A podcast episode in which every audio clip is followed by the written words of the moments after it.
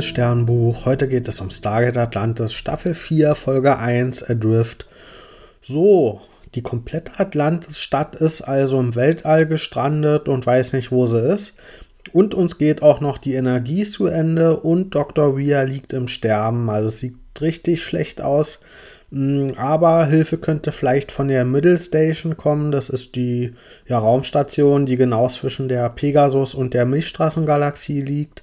Mm, und darauf befindet sich Samantha Carter und die nimmt Kontakt auf mit der Apollo, also mit diesem Raumschiff. Und die wollten sich ja eigentlich mit Atlantis treffen, mm, was da nicht geklappt hat, weil Atlantis halt vom Kurs abgekommen ist. Und ja, die machen sich Sorgen, wo jetzt Atlantis geblieben ist und gemeinsam versuchen die nach einer Lösung zu finden, aber in der Folge kommen die noch nicht besonders weit.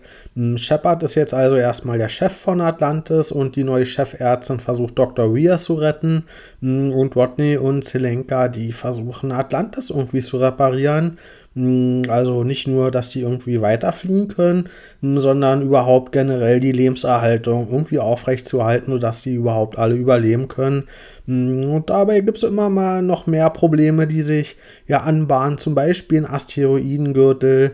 Und ohne Schildpower kommen die da nicht ohne Probleme durch. Also werden alle, die dieses antiken Gehen haben, zu Jumpern geschickt und die machen sich eben auf, um ein Loch in diesen Asteroidengürtel zu schießen. Und der Plan klappt sogar. Mm, Shepard und Zelenka müssen danach dann sich einen Raumanzug schnappen und im All zu einem anderen Atlantis-Turm springen, um dort eine Energiequelle wieder zu aktivieren. Ja, das geht allerdings zu schief. Das passiert alles, dauert alles viel zu lange und dann wird dabei Selenka auch noch von einem Asteroidentrümmerteil getroffen. Hm, also ja, in der Folge geht ziemlich viel schief. Hm, aber wir haben jetzt eine Idee, wie wir vielleicht Dr. Weir noch retten könnten, nämlich Rodney. Der könnte die Naniten umprogrammieren, die sich ja noch von der vorhergangenen ja, Folge in ihrem Körper befinden. Und ja, die könnte der so programmieren, dass die ihren Körper wieder heilen. Und dabei kommt es zu einem großen Streit zwischen McKay und Shepard, hm, weil Shepard sagt, das ist viel zu gefährlich. Hm, wir können ja hier nicht einfach ja, aktive Replikator-Naniten auf Atlantis haben, dann wissen die ja sofort, wo wir sind. Und dann können wir auch gleich alle ja alles sein lassen. Und ja, es kommt jetzt zum großen Streit. Also macht McKay das heimlich und der aktiviert die Naniten und Dr. Weir wird davon auch wieder gesund. Hm, aber ja, sie ist damit ziemlich unglücklich mit der Entscheidung von Rodney, weil sie eben ja genau die Gefahr kennt von diesen aktiven Replikator-Naniten auf Atlantis. Und ja, sie hätte sich eben dagegen entschieden, weil sie nicht will, dass nur damit sie wieder gesund wird, jetzt hier hm, die komplette Stadt in Gefahr gebracht wird. Hm, ja, aber unser nächster Plan ist jetzt, einen Jumper mit einem Hyperdrive auszustatten. Hm, dann kann der nämlich zu nahegelegenen Planeten springen und zufällig ist der Replikatorplanet in der Nähe. Hm, da ist jetzt unser Plan, endlich mal zurückzuschlagen und den paar CPMs zu klauen, sodass wir Atlantis wieder mit voller Kraft aufladen können. Aber ja, das ist ein Plan für die nächste Folge. Ich gebe der Folge 6,5 von 10 Sternen. Ich fand, die war ziemlich hölzern. Hm, auch die Dialoge, die haben sich nicht so richtig organisch angefühlt und ja, auch die Lösungsversuche, die waren so ein bisschen plump aneinandergereiht. Also es war einfach hier keine elegante Erzählweise hm, in der Folge zu erkennen und ja, das wirkte eher alles so ein bisschen holprig und unelegant und undynamisch zusammengepappt und ja, ich meine, die Folge, die hatte so ein bisschen wenig Drive und das war bestimmt auch ein bisschen Absicht, um so diese Hoffnungslosigkeit darzustellen und ja, um eben auch so zu vermitteln, dass hier nicht so richtig klappt auf dieser, ja, in dieser Situation und dass das alles eher noch immer schlimmer wird und ja, das sollte, glaube ich, so diese Erzählweise auch so ein bisschen darstellen, dass da eben nicht sauber läuft dass es nicht rund läuft und dass das eben alles holprig ist. Ja, das einzige Problem daran ist, dass wir dadurch natürlich auch in der Story kaum vorankommen mm, und damit die Folge, ja, die versuchen halt verschiedene Sachen, die alle nicht klappen und man denkt sich nach der Folge, ja, wir sind jetzt nicht viel weiter gekommen als vor der Folge. Es gab aber einen starken Moment und das war für mich, ja, Ronan, der mit Dr. Weir zusammen auf Krankenstationen liegt und ja, in dem Moment, wo Dr. Weir hier noch bewusstlos ist, geht eben Ronan zu ihr und erzählt ihr eben die ganze Sachen, die er ihr verdankt und ja, wie wichtig für ihn diese ganze Atlantis-Geschichte überhaupt ist. Und ja, das fand ich hier einen sehr starken Moment zwischen den beiden.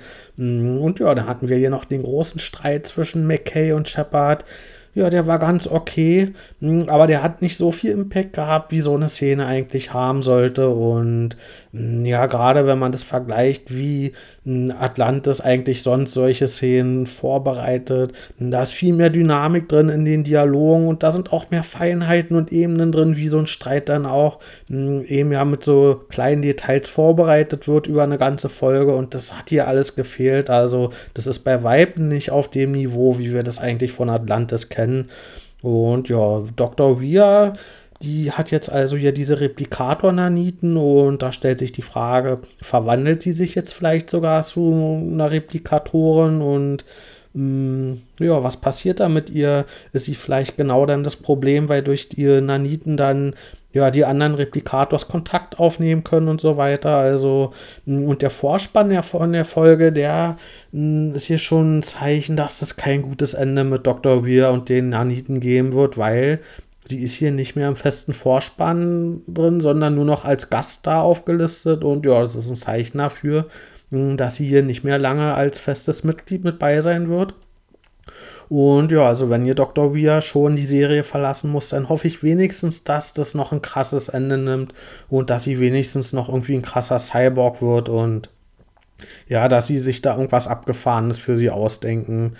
Und ja, aber vermutlich wird es eher darauf hinauslaufen, dass wir, weil wir jetzt eine Mission zu dem Replikator-Planeten haben, dass wir uns dann ja, mit denen in Kontakt begeben und dass wir dann, um uns vor denen zu retten, irgendwie eine EMP-Ladung ja auslösen müssen und dass dabei dann Dr. Weir auch geopfert werden muss, wohl oder übel. Das fand ich eine ziemlich langweilige Lösung. Hm, aber vielleicht kommt ja auch, dass Dr. Weir ja, bevor sie dann stirbt, vielleicht sogar den Aufstieg schafft. Also so, ja, so kritisch, wie ich dieses Aufstiegskonzept sehe, wenn es eine Figur gibt, die das für mich verdient hat, ja, ähnlich wie Daniel damals bei Stargate SG-1, da finde ich, ist es Dr. Weir. Also, wenn sie schon noch irgendeine Figur haben, mit der sie diese Aufstiegsgeschichte machen wollen, dann finde ich das zumindest für sie ein Abschied, der nicht komplett daneben wäre, weil sie einfach von ihrer Figur her, finde ich, das verdient hätte, ja, diese evolutionäre Entwicklung so darzustellen, symbolisch. Und ja, ich bin aber gespannt, wie es mit ihr weitergeht. Aber wie gesagt, ich habe keine Hoffnung, dass es noch besonders lange mit ihr weitergeht. Und ja, ansonsten steht im Vorspann jetzt auch fest Samantha Carter als Teammitglied oder zumindest als Atlantis ja, Mitglied mit drin. Und ja, das ist für mich ein Zeichen, dass wir jetzt Samantha Carter öfter sehen, ob nun auf dieser Mittelstation oder irgendwie tatsächlich als richtig festes Mitglied, die dann auch oft auf Einsätzen ist. Das bleibt abzuwarten. Aber ja, das ist auch ein Punkt, je nachdem, wie das jetzt kommen wird. Ich will es noch nicht im Vorfeld irgendwie schlecht drehen, aber was ich vom Konzept her jetzt auch noch nicht, ja, das begeistert mich jetzt nicht komplett. Also jetzt auch nicht so, ich komplett mit Vorfreude drauf blicke, oh, jetzt gibt es endlich Samantha Carter ständig zu sehen, weil hm, das ist natürlich letztendlich nichts, was irgendwie frischen Wind in die Serie reinbringt. Und gerade in der vierten Staffel, mh, hm, da könnte man sich ja coole Sachen ausdenken. Eben gerade mit Dr. Weir zum Beispiel. Da fände ich es interessant, irgendwie als festes Teammitglied vielleicht so ein Mensch, Replikator, Hybrid, KI-Wesen zu haben. Mh, hm, halt irgendwas, was mal was komplett Neues ist. Und ja, wenn wir eben eine Figur haben, die wir schon zehn Staffeln bei SG-1 gesehen haben, das ist definitiv nichts Neues und auch kein frischer Wind. Also, mh, hm, ja, hätte ich mir ein bisschen mehr Mut gewünscht, aber trotzdem erstmal abwarten, wie es dann überhaupt kommt und wie es gemacht ist, weil wenn es dann am Ende gut erzählt ist, dann kann es ja trotzdem cool werden. Also dann bis bald.